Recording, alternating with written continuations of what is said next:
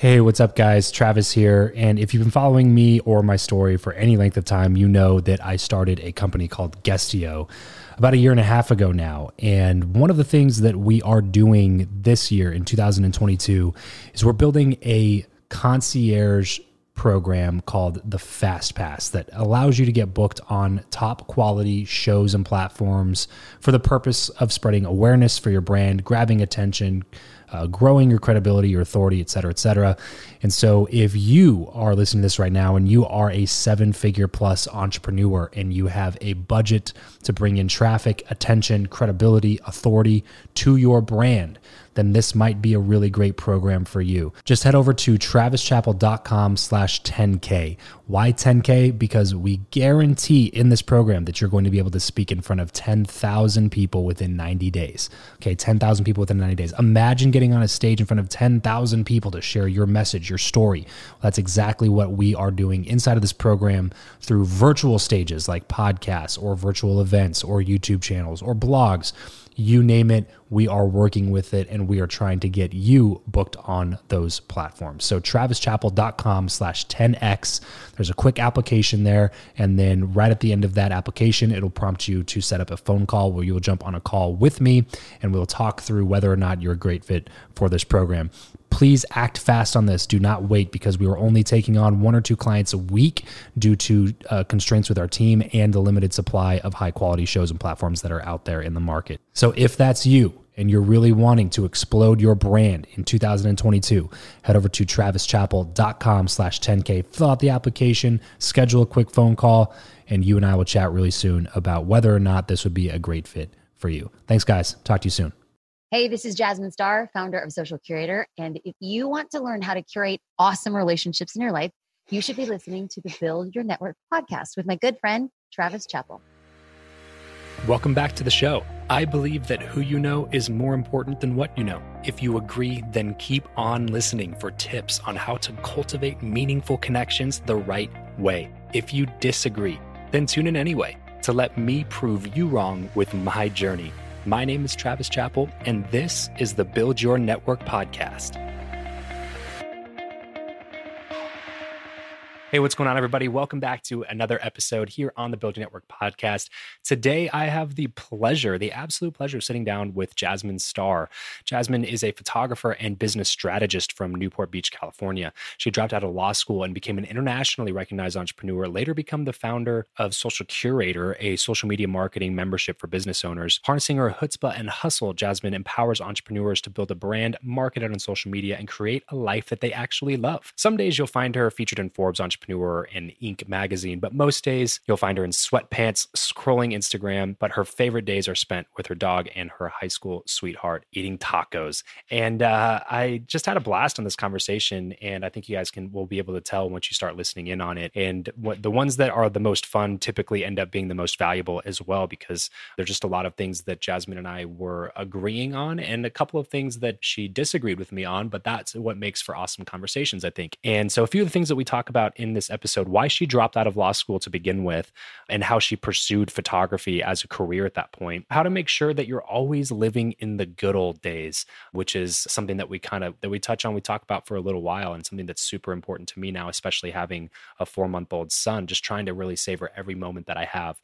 And we talk about that a good amount. And then how to finally get a seat at the table, meaning wherever you are in your industry, how to finally play in the big leagues of whatever industry that you're in, how to finally get a seat at the table is something that we talk a lot about here on the show. But Jasmine has a really unique perspective on that, and I really appreciated what she had to say. So many good things here. But first, really quickly, guys, if you have not yet gotten your ticket to Build Your Network Live, it's coming up. It's coming up. It's happening really quickly out here, November 8th through 10th, 2019 in Las Vegas at Top Golf. We rented out the meeting rooms at Top Golf, so it'll be a super interesting, unique venue. It's not going to be at a hotel conference room. We're not going to do any of the boring conference type stuff, where it's going to be a lot of different activities and fun that we have planned. Also great content, also great speakers, and you will leave with some tactical, practical knowledge to implement into your business. But main thing, though, the number one thing is you're going to leave with connections, with real relationships, with real people who are going through a lot of the same things that you're going through. And those are the most valuable part of going to any conference. And so at this one, we're really trying to make that the biggest focus. So buildyournetworklive.com. Please, please, please go grab a ticket.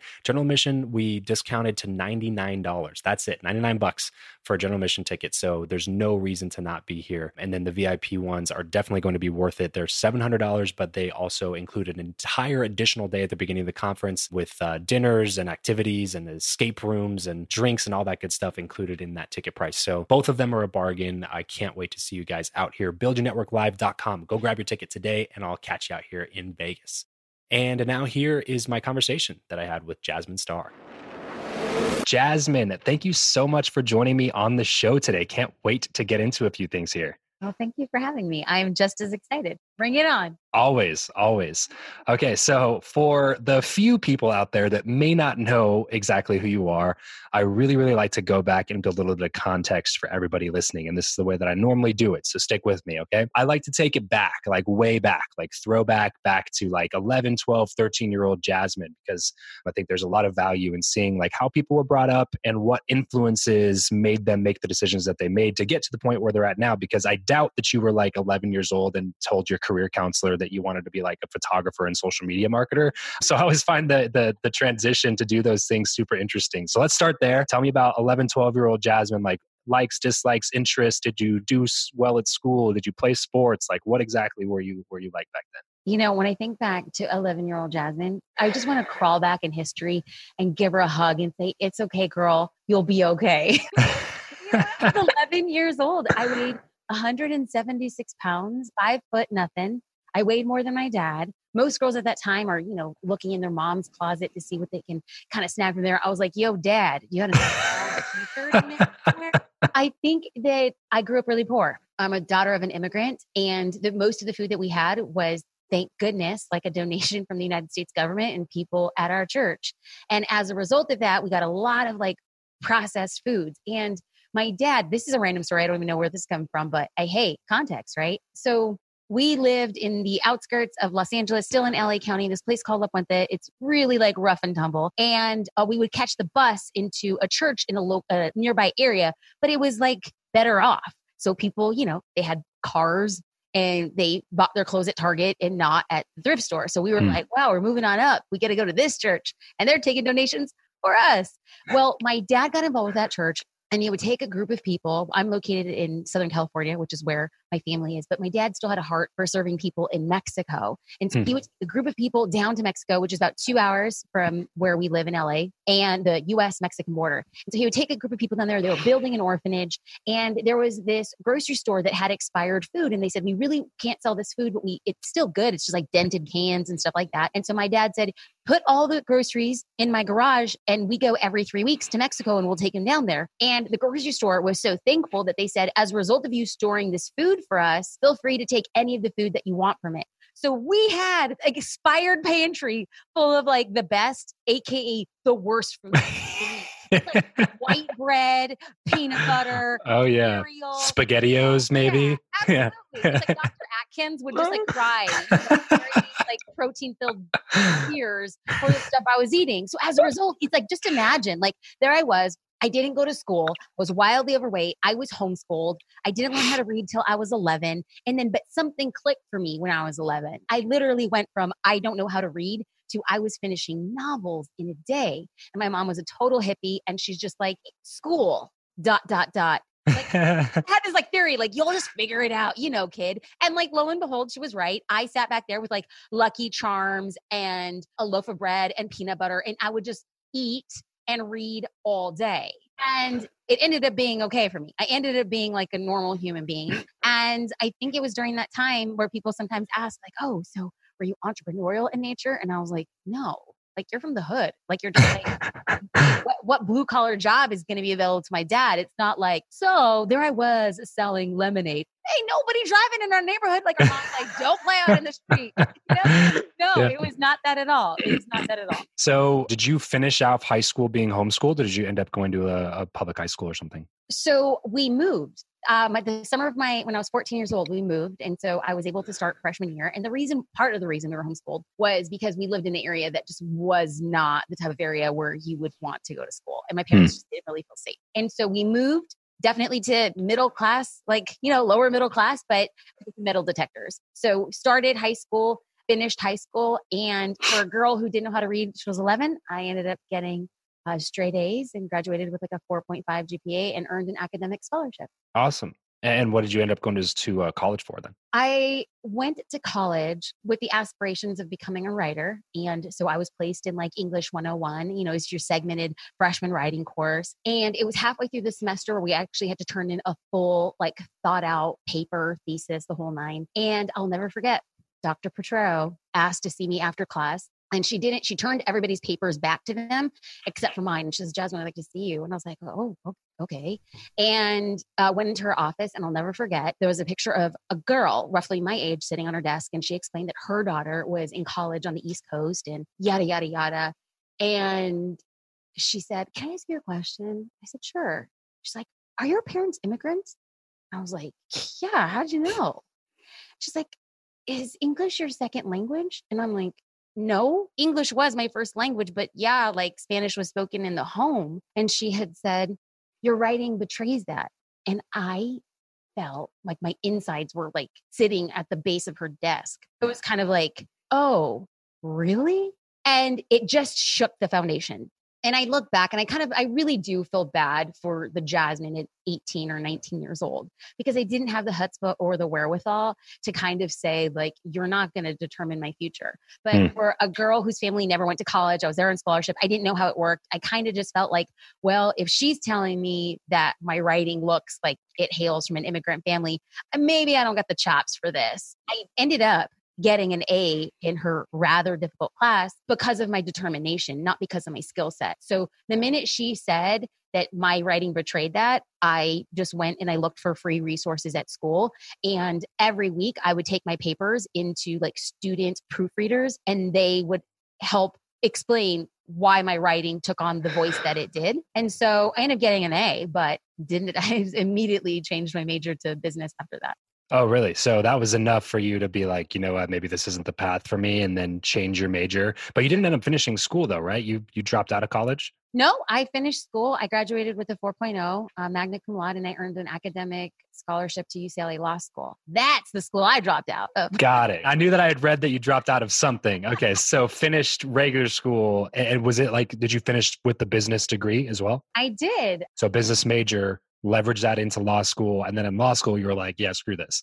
Basically. Yeah, that's exactly what happened. Actually, I went, and again, so much of when I look back at this, I was thinking about this a couple of days ago, early on, because I had so little dependence and knowing of the world as a first generation, I really was looking for permission. I didn't know it then, but I spent the vast majority of my life looking for permission to do the thing that I wanted to do. And it's just I needed permission to go to college. And so in order to get the permission, you had to get good grades. And when you were in college, I needed the permission to pursue the thing that I wanted to do. And I had a professor who said, hey, you don't have the chops for it. And so I didn't get her permission. And what I wish I could go back and tell me in college and in law school is the only person who will ever give yourself permission is you. The minute you're waiting for permission from somebody else to do the thing you feel you've been called to do, you are going to be wildly disappointed and desolate for the vast majority of your life. That's the thing I wish I can go back and tell myself then, tell myself now, and tell anybody else who's listening. It's permission comes only from you. And so I went to law school thinking I needed that to be the permission to pursue a socioeconomic advancement, to get my family, my dreams out of the barrio and into a different American dream. I wanted the white picket fence. And I thought that my Juris Doctorate was going to get that for me. It wasn't until I realized that I was there. I was wildly unhappy. I was depressed. I was stressed. I was overwhelmed. But I just thought, I looked around and everybody else was stressed, depressed, and overwhelmed. It's law school. Nobody's like, oh, this is pink fairies and rainbows. So I was okay, this is what I do. And then my first year of law school, my mom had a relapse of brain cancer. She was diagnosed when I was a junior in college. And the doctors had said, she's battled 8 years, her time had come. And that just shook everything. That just shook my entire life.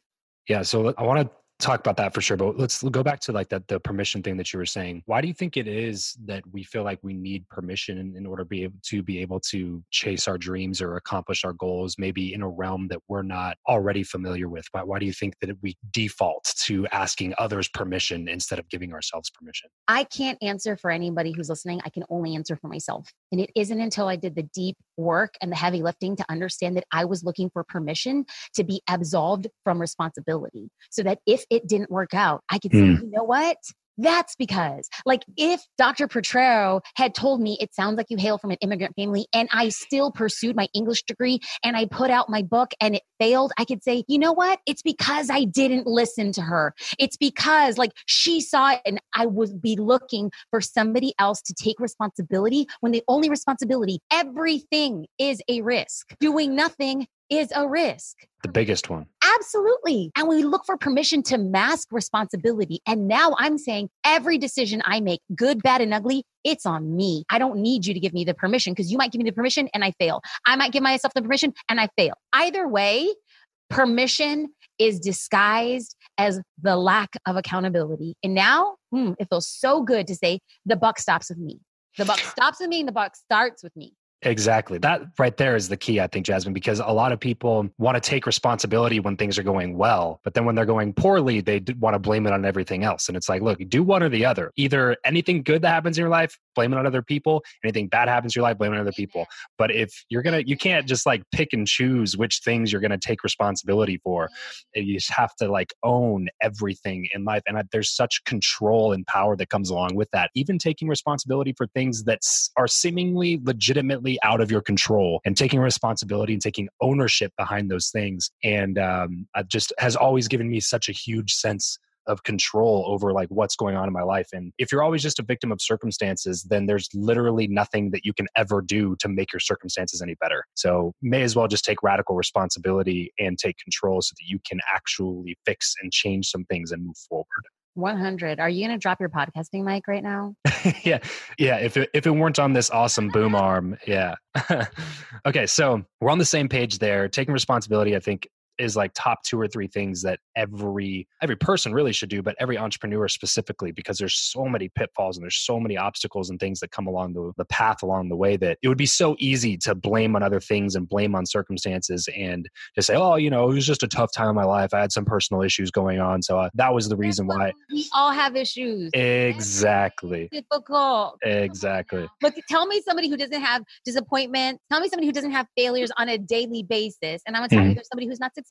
That's just how it goes. Exactly. That's 100% something that I've been telling people a lot lately, is like, show me someone who's never failed, and I'll show you someone who's never succeeded. You know, it's just part of the process.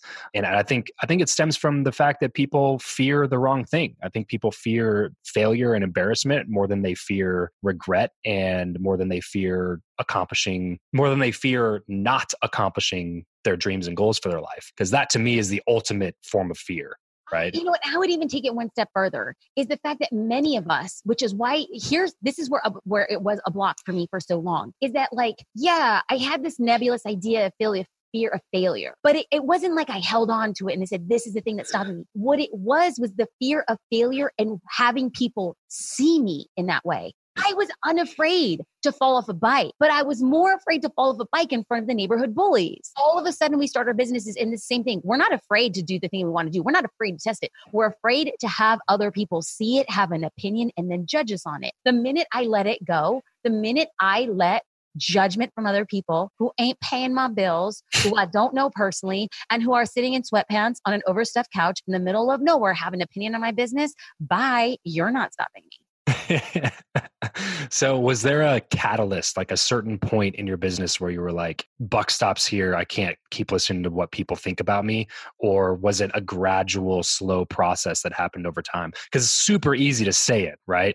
But then the first time, because a lot of times it's not even just the person sitting on the couch in their sweatpants who has no bearing on your life. A lot of times it's the people that are closest to us that just don't understand what we're up to. Right? Like family, close friends, you know, parents, people who just want to hang out or go to the bar, and they're just like, oh, you're always working. You're always doing this. And it doesn't seem to be working out for you. You should get a real job. Like all the people in your life that are the most the people that you would think would support you in everything that you are, oftentimes the people that are nagging you to stop. And I don't think necessarily it's from like a point of jealousy or like, I wish I were doing what you're doing. But a lot of times it's from that genuine caring of like, I want the best for you. And I don't feel like what you're doing is best for you.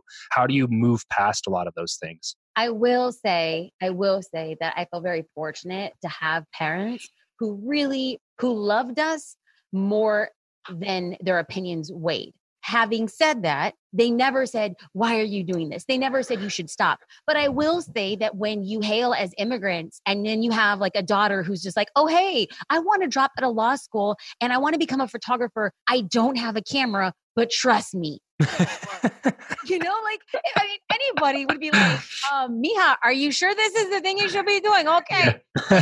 Kind of like it was in every iteration of the business was like, oh, how are paying your bills going?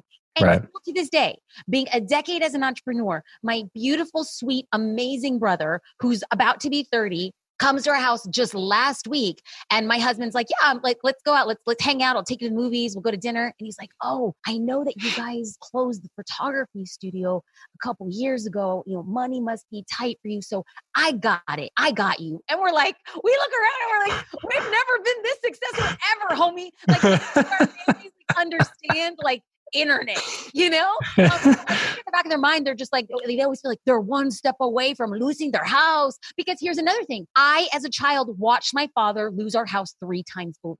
That stuff is no joke. Right. That stuff will beat the core of your belief. So when you have a child who's not out there like focusing on like, dad, I have my retirement plan, my 401k, which I do, but like outside of the context of it coming from like a county job, right. It's really scary. So I take their opinions. And like my in-laws are elementary school teachers. They are all about like their long-term plan. They're about their stipends. They're about like safety and fortitude. So I know that their questions come always from a really good place, but wildly misunderstanding. Mm-hmm. It is not my objective to educate you. It is not my objective to get you on my side. My success will silence your doubts. And thank you, sweet baby Jesus, a decade has been silent. So y'all can have opinions, but they can't stop me from doing what I do because I see a future that nobody else sees. That's what makes me a visionary. If you're a visionary and you see it, just shut your mouth and do the work. Yeah, absolutely. Absolutely agree with that. So just kind of out of the blue here to ask a question just on the personal story again, going back to when you were in college or when you were in law school and you decided to drop out to pursue photography. Why photography? Like, what was that? Was it an attraction to the art form? Did you see the potential to make money? Was it a combination of the two? Or was it just like, I need to do something that feeds my soul because law school is just sucking everything out of me? If there was a box that said all of the above, that's the one I would. Okay. I went to a small private liberal arts college. And so they didn't have a formal photography department, but every other semester they offered one photography class. And I happened to enroll in it, and it was sociology through photography. And man, I loved it. It was just like, I just was lit up about it. I was developing my own photos. I was just like, this is amazing. But like, for a girl from the hood, having fun, developing photos is not a career. Like, that's not what you do. That was so far out of my imagination. I dropped out of law school. My mom is really sick. The doctors give her a few months to live. And I should actually come out and say that my mom is still with us today, which was a total miracle. She's the North Star as to like the wake up call in my life. I believe everything happens for a reason. And she had to go through what she did to like have life stop me, slap me in the face and say, you're going in the wrong direction. So I'm so indebted the fact that she had sacrificed her life to have for me to have a wake up call. But it was at that time. So I leave law school and I move back home because I'm on full scholarship. I have no money. I can't pay my rent in LA because I ain't got a job and I just want my mom get better. So I move home.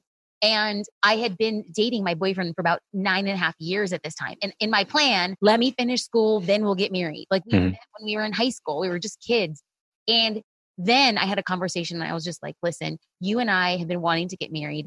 I want my mom to see us get married. And so we quickly made the decision to get married. 20 people in Hawaii. We planned it in less than 3 months. And she, against all odds, walked me down the aisle. It's amazing. At her wedding, I saw this guy who we flew from Santa Barbara, California to Hawaii to shoot our wedding. And I was like, that guy has my dream life. He has my dream life. And so then in the time span of us getting married in September, I got a letter from UCLA to say, hey, it's time for you to come back and enroll to pick up your second semester where you left off, get your scholarship money, blah, blah, blah. I had like months to be like, that's a business. Like people make money with their camera. And then I was just like, traveling to Hawaii. Yeah, absolutely. And I'm like, and he had a lucrative career. And so I talked to my husband and I said, like, he asked me one question. He's like, if you could do one thing for the rest of your life and be happy, what would it be? And I said, I want to be a photographer. And when he said, but you don't have a camera, I was like, I know, but I think if I got one, it could work. The greatest gift any life partner or business partner could ever give you is the ability to believe in something that is so stupidly far-fetched and say, hey, let's try it. And he said, let's try it for a year. And then if it fails, you can go back to law school. And I was like, okay, that's a pretty good plan B. Awesome. Started. And then business took off in 2007. And then by 2009, we were voted one of the top wedding photographers in the world. And then iterations, we started shooting different types of photography, taking on different types of clients, shooting for magazines. And then by 2010, one of the most influential photographers. And then by 2012, Huffington Post, most socially influential photographers. Like the business just took off as a result. And I think it's when you're in alignment to your purpose and your passion, the universe can't help but help you. So during that time, were you doing something like when you're trying to get the business off the ground, were you doing something for full-time income while trying to work that on the side? Was your husband working? No. How did that happen? Oh, that's another. Oh man. Okay, John, we're getting into the hot messness. And it's like, you know how some people have like their life together? I imagined us together and like had their life plan on an Excel spreadsheet because that was my life. And with everything happened to my mom, it was like, let's just burn the Excel spreadsheet. So he was with a startup company at the time. And I mean, legitimately, we were getting paid in like a bag of oranges and pesos. Like, it was just like, we were not making like that income came like every third year on leap year. You know, it's like, that's what we were doing. Let me ask you this. Let me interject real quick. How awesome were those times though? Oh, the freaking best. There was this one Chinese takeout place by our house that it was like, they call it the $1 combo meal. Like whatever you have on this line of Chinese fast food was $1. So we would go in, we would spend $4, we would share this combo meal and we would have to share our fortune cookie. Yes. That food was so nasty. But when you're sitting across somebody who loves you, who thinks you're crazy, like, oh, baby, eat those carbs. Dip it in. Okay, life is good. Life is good. Nothing worse than sharing a fortune cookie because it's like, whose fortune is this? We'll never know. I guess, like, I don't know how that works. Sorry, that's what we did. Yeah. We are one. So yeah, right. Exactly. That's right. That's so funny. Yeah, my wife and I, my wife and I are also high school sweethearts. We started dating the summer before our senior year of high school. So yeah. Oh, really? Awesome. Yeah. So when you were saying that, because we got married when I was 21 and bought a house immediately. So it was like all of a sudden going from like living with mom and dad, just finished school, to married with a mortgage to pay. And like all of a sudden I have to support somebody else and stuff. And I was in door-to-door sales for like 5 or 6 years during like that first initial like transition period, 100% commission door-to-door sales. So it was very interesting transitional times where like we lived in an extended stay waiting for a house to close escrow for like 4 months, or excuse me, for like 4 weeks, a little bit over a month actually, with like a 6-month-old puppy.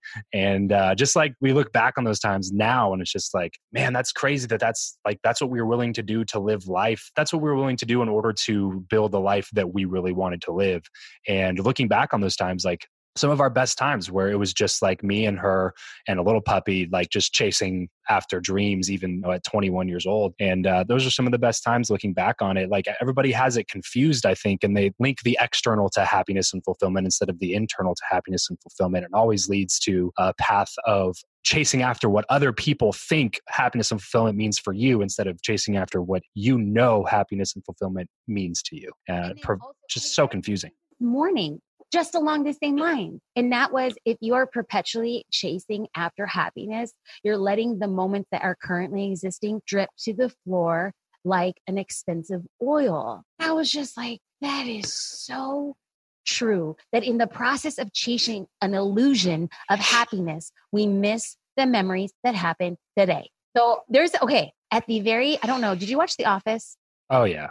Okay, the last episode, one of the key lines that years later, after watching the last episode of The Office, they had said, I wish we had known we were living in the good old days. Yeah, Andy says that. Yeah. Andy? Yep. You're talking to a huge Office fanatic, so I can definitely picture exactly what we're talking about. It makes me choke up every freaking time when Creed is sitting there playing the guitar as with the giant beard before he goes to jail. Yeah, no, I totally agree. Like, I wish he said something like that. Yeah, like I wish there was a way to know that you were in the good old days when you're actually in them, because he's the guy in the show that's always living in his college days, always talking about Cornell and how amazing it was. And then he leaves the office and he's like, man, I wish I would have remembered that these were the good old days. And the point being that like all the days are the good old days. If you can be in them and be present, like you'll always, always, always come away with like a greater amount of fulfillment and happiness than you would if you're always constantly looking and living in the future that hasn't happened yet. And to think that like the Office would have a profound effect on my business is like on really hard days, because there are very, very punch in the gut days when you run a business. The thing I remind myself is like, I'm going to look back at this and remember that these were the good old days. And it's just a total reframe. It's a total reframe. Like I'm look back at this and be like, dang girl, you are having your $4 combo meal. You better freaking enjoy. Yeah, right. Well, and because I think comes with a profound understanding that there are no times in your life that will always be 100% easy. So having that understanding and knowing that like there's never going to come a time, no matter how successful, no matter how rich, no matter how famous, no matter how many relationships or how abundant my life is, there will never be a time where there are zero bad times. So if you're always waiting for this like manifestation of this life that has zero obstacles and zero problems, then you will be waiting for the rest of your life. So you may as well figure out a way to reframe and enjoy those times just as much as the good times, because they're never going to go away. Heck yes, because Biggie Small said, more money, more problems. Exactly. I don't get this. Like, I don't get this. Like, my life hasn't gotten easier the more money I've made. In fact, it's gotten infinitely more complicated and more difficult. And you want to know what? I've loved it in the same proportion. Yep. I was thinking that the other day. I was getting super stressed. We're throwing our first live event at the beginning of November. And we have like 2 or 3 other things that are going on. I was just like, oh my gosh, what did I get myself into? I was like, I could make a cool 6 figures at some sales job, being like a solopreneur, like come home, actually be focused on like just having fun and relaxing. I was like, what am I doing this for? And it was just one of those times. It was just a total reframe of like, you know what, this is what I signed up for. This is part of the process. And I have to learn how to enjoy these times just as much as like the high of putting on an event or like having a successful month or something like that. It's all part of the process. You have to learn to love the process, or you're never going to make it through to the final destination. What's up, everyone? Just wanted to take a quick second and give a shout out to my favorite podcasting app, Himalaya. If you're not listening to podcasts on this new app, you're definitely missing out. It's like a social media app, but for podcast listeners. Follow your go-to shows, like and comment on your favorite episodes, and download professionally curated playlists made just for you. So head on over to your App Store or Google Play Store and download Himalaya today, and thank me later. So we got a little off track there, but it was all good stuff. So I like to make sure that we can squeeze that for all it's worth. So coming back a little bit into your story, let's talk a little bit networking here, because the show's called Build Your Network. And I have to assume, because we have a few overlapping parts in our story here with the high school sweetheart thing. And then one of my first entrepreneurial ventures was in photography, shooting weddings, different things like that as well. And so I know that there are a lot of obstacles when you're first getting started in terms of your like skills as a photographer, but also in your ability to book business and create relationships with customers and clients. So I'm curious to know, first of all, this is the question I ask everybody about the networking situation. Every guest that's ever come on the show has had to answer this question. So I'm going to ask this first, then we'll get into a little bit more tactical, practical things. Okay. I have to say before you ask right now, I'm literally sitting behind my mic and I'm laughing because I'm scared about the question you're going to ask. Really don't be. Networking makes me scared. Cringe. Yeah. All the R's. It doesn't make me cringe. It just makes me be like, oh Jesus, take the wheel. Okay. Okay. So question is more philosophical, high level approach. Okay. Who you know versus what you know. Which one is more important, and why do you think that? Here's the thing. You're going to be very hard pressed to find somebody who is like worse at networking than me. So given these two options, I say what you know, contingent on if you share it. Because the thing that I have discovered is for all of my inability to walk in and network, for my inability to ask for what I want, for my inability to come in and not like be wildly awkward in front of a group of people, for my inability to feel confident as the story and my past as a precursor of my future, that what I knew, the little I knew, the nothing I knew, and my ability to openly share it on the internet, that created a tribe. and you share that, you put it out, the tribe comes to you, so you don't have to network anymore. And I feel like that's been the foundation of my business. So given those two options, I would take the latter contingent on it. So I'll say this, the networking that you just described is the networking that I teach.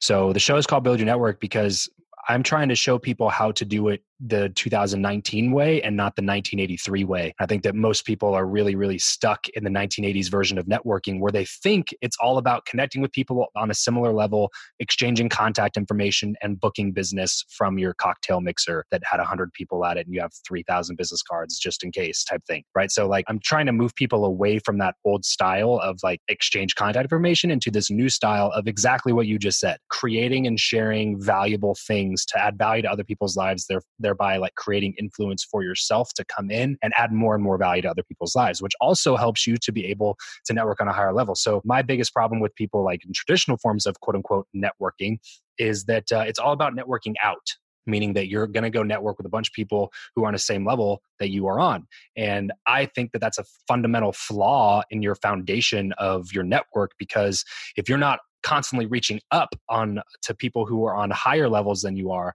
then you're always going to be operating at the same level. You might be able to get like incrementally better at what you do by hanging out with people who are just as good as you are or on that same level, but you're never going to experience that exponential growth because you're always only hanging out with people who are on the same level as you are, and they're not going to be able to help you jump and skip levels like the people who are up here. And so what you're talking about is networking on a whole new level. It's giving you the ability now to build relationships with all the amazing influential people that you now know and the people that are in your network now that you would have not been able to before had you just been like the let's go to the next cocktail mixer and here's my business card type person, if that makes sense. So I would argue that you are a very good networker and that you are not a bad networker. You're just doing it the right way and the new way instead of trying to do it the old way. And you know, here's the thing, no tea, no shade. If your skill set is to be the person who can work the room, because here's the thing, now that I've got to this point in my career, I go to networking events, like when I have to. I'll go to them and I see people and I'm like,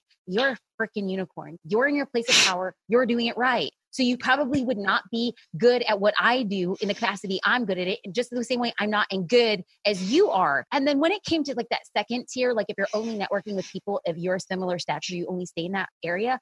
I would kind of say the approach that I took to that, because that's what I did as I grew the business, is I realized that the people, the haves in the industry did not care to associate with the have not. And so I kind of took like this anarchist, like troop, you know, like what is that? Troop Beverly Hills, Bad News Bears. I'm like, hey, if we do what we have, we're independently not as good as they are, but collectively we can do something. I realized that I was actually kind of good at reaching out to the Bad News Bears, pulling our resources to do something different. That the only way the haves look at the have-nots with interest is if the have-nots are doing more with less. And if you do more with less, then you have a seat at the table. And I've always realized that if you shut your mouth, keep your head down, do the work, and you do more with less, you will eventually make it to the table with the haves. And guess what? You will remember the times that they didn't speak to you. You will remember when they didn't take your call. You will remember when they ignored your email. And all of a sudden they ask you to come in and say, okay, I see you, boo. I see you, but I'm still playing my own game. What's that like? I've never been ignored before, Jasmine. I'm just kidding. Oh. It happens all the time. I'm really gullible. Yeah. Worse. Yeah. No, there's like 3 people right now that have been ignoring me for like 3 months, but I still reach out. Who are they? Let's go and do something right now. Let's do something right now to be like, bro, FOMO. You should be feeling like you're missing out on this party. Just say.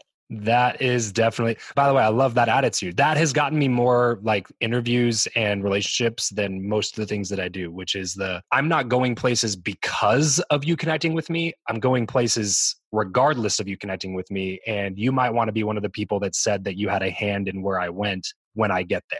So let's do this anyway, you know? Clap that up. Shoot. Yeah. Those in the back. Okay. So photography business, networking, did that have anything to do with it? Or was it just like you focused so much on the skill set that you started really attracting a ton of your new clients in? No, I was terrible. Like I was so bad. I don't know if I mentioned, but my dad is a pastor of a church in East LA. Long live nepotism. Or at least I thought. I thought that finally years of being a pastor's kid would pay off because people would be guilted into letting me take photos of them because, I mean, for free. Right. They're going to want to have their photo taken for free. And people just said, no, no, no. And I was like, dude, that is not godly. That's not godly. Okay? So yeah, I was bad. I was so bad that people were saying no to free photos. And so to offset that, I just started to share the process. And whenever you share your process, photography, baking cakes, walking dogs, making jewelry, whenever you share the process, it betrays a level of authenticity and vulnerability that people identify with on such a deep level that they're willing to pay you, even though you're not the best. I maintain that to this day, that the more I show up and the more I give and the more I share, you can't help but see a bit of yourself, even if you're not even doing the thing that I want to do, because internal human struggle and vulnerability translates across industry, cultures, genres, sexes. And I think that that was the linchpin to the success of my career. I just shared and people hired me, not because I was good or smart or cute or witty or funny or talented. None of that. They hired me because I was me.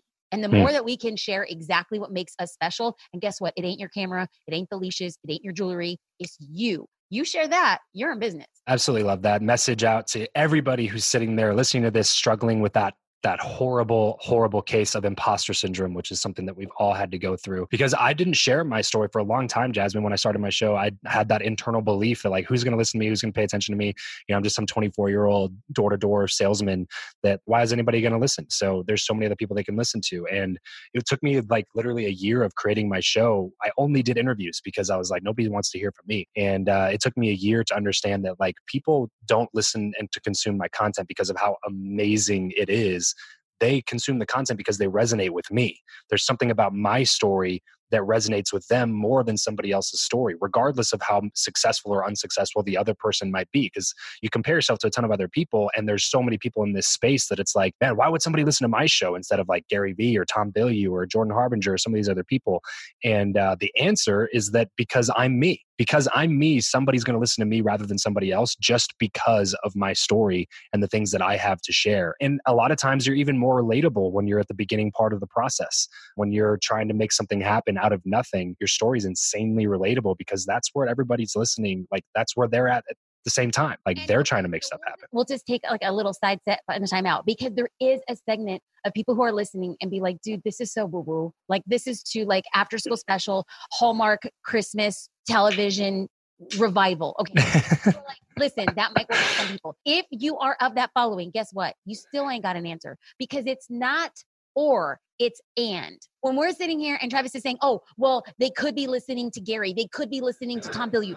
Right. But it's not that they're just picking one podcast. Even if you don't buy into the fact that your story matters, buy into the fact that it's not or, it's and. They could listen to your podcast. They could listen to 87 others. It's not an or, it's an and. And if that becomes your mantra that, hey, I suck, I'm not good. Guess what, baby boo? You ain't competition with Gary Vee. I could listen to your podcast and 87 other podcasts too. It's and. Yeah, that changing from the scarcity mindset to the abundance mindset. Man, so much amazing things here, Jasmine. I'm sure we could chat for a really, really long time. But since we're coming up kind of towards the end here, give me your top like one or two things. Now that you are somebody who has built a lot of influence in a prominent and crowded industry, talk to me about like the top one or two things that you do now to focus on building really good quality relationships with other people that help sharpen you. I encourage people to do the dumb, the slow, the unscalable, the sexy, the unsexy, the boring, and the hard. Like people talk about influence and I'm like, I don't give a rip. I don't give a rip how many numbers I have because the same behavior that grew my audience to this point is the exact same behavior that I have deployed year after year after year. You DM me, I'm responding. I ask questions in my stories and I freaking respond to them. I respond to my comments. I respond to my email. I respond to my tweets. I respond to comments on YouTube. I respond and I'm putting out content on TikTok, or at least trying to, because that's a scary platform to me. I'm not doing it. I respond to comments on Facebook. I respond to comments on LinkedIn. Like I care about the one.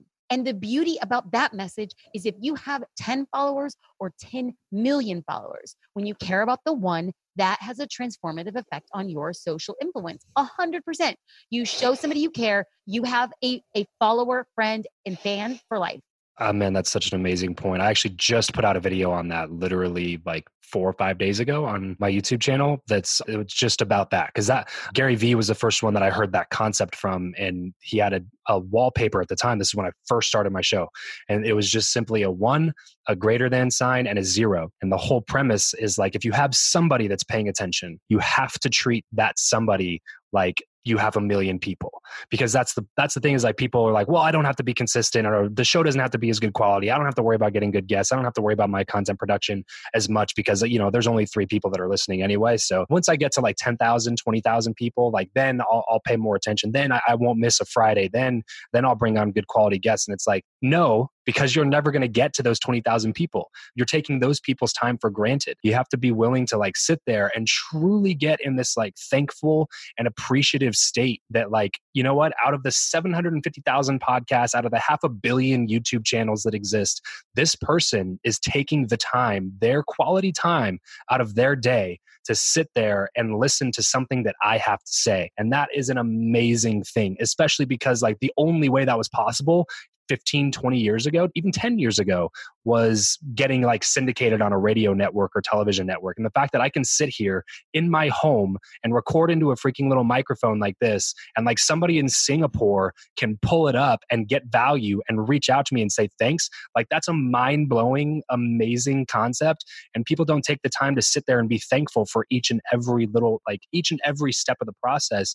And so they'll never get to that 20,000, that 25,000, that 100,000 person mark, because they don't even appreciate the 2 or 3 that are paying attention right now. And man, it's such an amazing point. If you can't tell, I get fired up about it because I think that it's something that so many people miss. They're always looking in the future at like, well, once I have a million followers, and it's like, well, you don't even treat the 3 that you have right now well. What makes you think that they're going to tell their friends and family about it? How are you going to get to that point if you're not willing to treat them like they are a million people? Yes. You brought up a great point. So I had to expound on it a little bit. With my opinion. In a nutshell, I'll say what my daddy said: dance with the boy who took you to prom. Yeah. Serve your followers well. Yeah. Party on Instagram. Dance with them. Make them feel seen. That's it. It's not hard. It is not hard. People will never remember what you say, but they will always remember how you make them feel. Yeah, even so true. Angelou, man, that queen. Yeah. Cool, Jasmine. Let's go ahead and we're kind of running out of time here. Let's head into the last segment, something I like to call the random round. Just a few quick random questions, quick random answers. You ready? Yes. What profession other than your own do you think that it would be fun to attempt? I always thought I would like to be a comedy writer. Seriously? Yeah. That is me too. Really? Yeah. Yep. That's like literally why I do everything I do now, so that in the future, I don't have to worry about money coming in and I can just like write comedy all day. I just think it would be so rad to sit in a writer's room. I know it's a lot of hard work, and I know it's dangerous, and I know it's like thankless, and I know it's like your tiny, name at the end credit. It's also one of the scariest things I could think of doing is stand-up comedy. Oh, totally. Oh, man. Totally. To work on a sitcom though, like The Office. Oh, gosh. Mindy Kaling is basically a walking unicorn. I just love her. I love her. I love what she's done. Anyway, okay. Yeah. Awesome. So if you could sit on a park bench with someone and talk to them for an hour, who would it be and why? Michelle Obama. I would love to hear like what it means to be a strong, powerful woman with a seemingly healthy relationship, motherhood, ambition, articulation, and succeeding against the odds. How do you like to consume content? Books, audiobooks, blogs, podcasts, or videos? All of the above. It depends on the mood. But yeah, I consume audio when I want to be doing other things. And I read when I want to turn my brain off. And I watch. Sorry. It's fine. Now, oh my gosh, your dog is going to make my dog bark. That is one of the many scourges of working from home is... dogs barking in the background of a podcast episode. If the dog barks, I take it as a good sign. It's a sign of good luck. Yeah, there you go. Yeah, and I watch videos. I watch videos when I just want to like chill. Give us a glimpse of your morning routine. Oh, I'm so predictable. I wake up at 4:30. I stretch. I pray. I read. I meditate. I take a warm bath. I start working at 5 with a cup of tea. I do the creative work, the space that I need in silence to be not distracted. And then at 7, I wake up, make coffee, walk the dog with my husband, work out at 8, come back. I'm back in the chair around 9 in the morning, and I'm there. But I do the same thing every single day. It is like clockwork. What is your go-to pump-up song? Lil Joe, All the Way Up, and right now, Glorious, Macklemore. Like a mix between the two, yeah. What is something that you are not very good at? Oh, there's so many things. I can't even list. Oh, I'm not very good at cooking. There you go. That's a good one. That's another thing that we have in common. Okay, so my husband is phenomenal at cooking, thank God, or else we would like starve. And so yesterday he was out, he wasn't home, and I had to like make dinner, and he literally left a solution on the stove. And I was like, oh, you know what? This looks too complicated. I'm going to tell you what I ate. And it is absolutely so disgusting. But I was just like, I got it done. Egg white omelet with spinach. And then I put marinara sauce on top. So disgusting. So wrong. I want to slap myself in the face for that. Listen, it took me 5 minutes. I ate it. It was healthy. It's nutrition. Yeah. My version of cooking is either grilled cheese sandwiches or Uber Eats. So it's not much better. Yes. As we get everything wrapped up here, Jasmine, what's one place online where we can find you the most? You can find me at jasminestar.com, and that links out to Social Curator, my monthly social media membership for small business owners, and social media. You can find me at Jasmine Star. Awesome. Awesome. Go over to jasminestar.com and check out some of Jasmine's stuff. She is constantly putting out amazing content. And if you are in the entrepreneurial space, which if you're listening to this show, you probably are, then you're going to want to go to jasminestar.com, learn more about her, follow her on Instagram. Her Instagram's amazing. She does some awesome things over there. If you, especially if you're a small business owner, check out some of her stuff. I promise you will get a tremendous amount of value from anything that she puts out. Jasmine, thank you so much for coming on the show today. I seriously had a fantastic time talking with you. Thank you so much. I appreciate it. Well, that's it for today's show. Thank you so much for tuning in. As most of you know, I talk a lot about giving value to others. This podcast is one of the ways that I do that, since all the content from the show is totally 100% for free. And when people ask me how they can add value to me, one of the ways I tell them is to head over to iTunes, hit the subscribe button, and leave a rating and review. This not only gives me valuable feedback on what you think about the show, but it also helps me with Apple's algorithm. So please, please, please, if you have not done that yet, head over to iTunes, leave a rating and review for the show. It adds tremendous value, and it only takes a minute or two of your time. Also, if you have not yet registered for my live event out here at Top Golf behind MGM in Las Vegas this coming November, then you're going to want to head to buildyournetworklive.com to do that right away. Seating is extremely limited, so you need to act fast on this. Head to buildyournetworklive.com to grab your ticket today. Trust me, you are going to want to be a part of this inaugural live event so that in 10 years from now, you can brag about being one of the founding members. Plus, you know me, I promise I will over-deliver on value and make it worth way more than you are going to invest to get here. So have a wonderful rest of your day, and remember to leave every relationship better than you found it.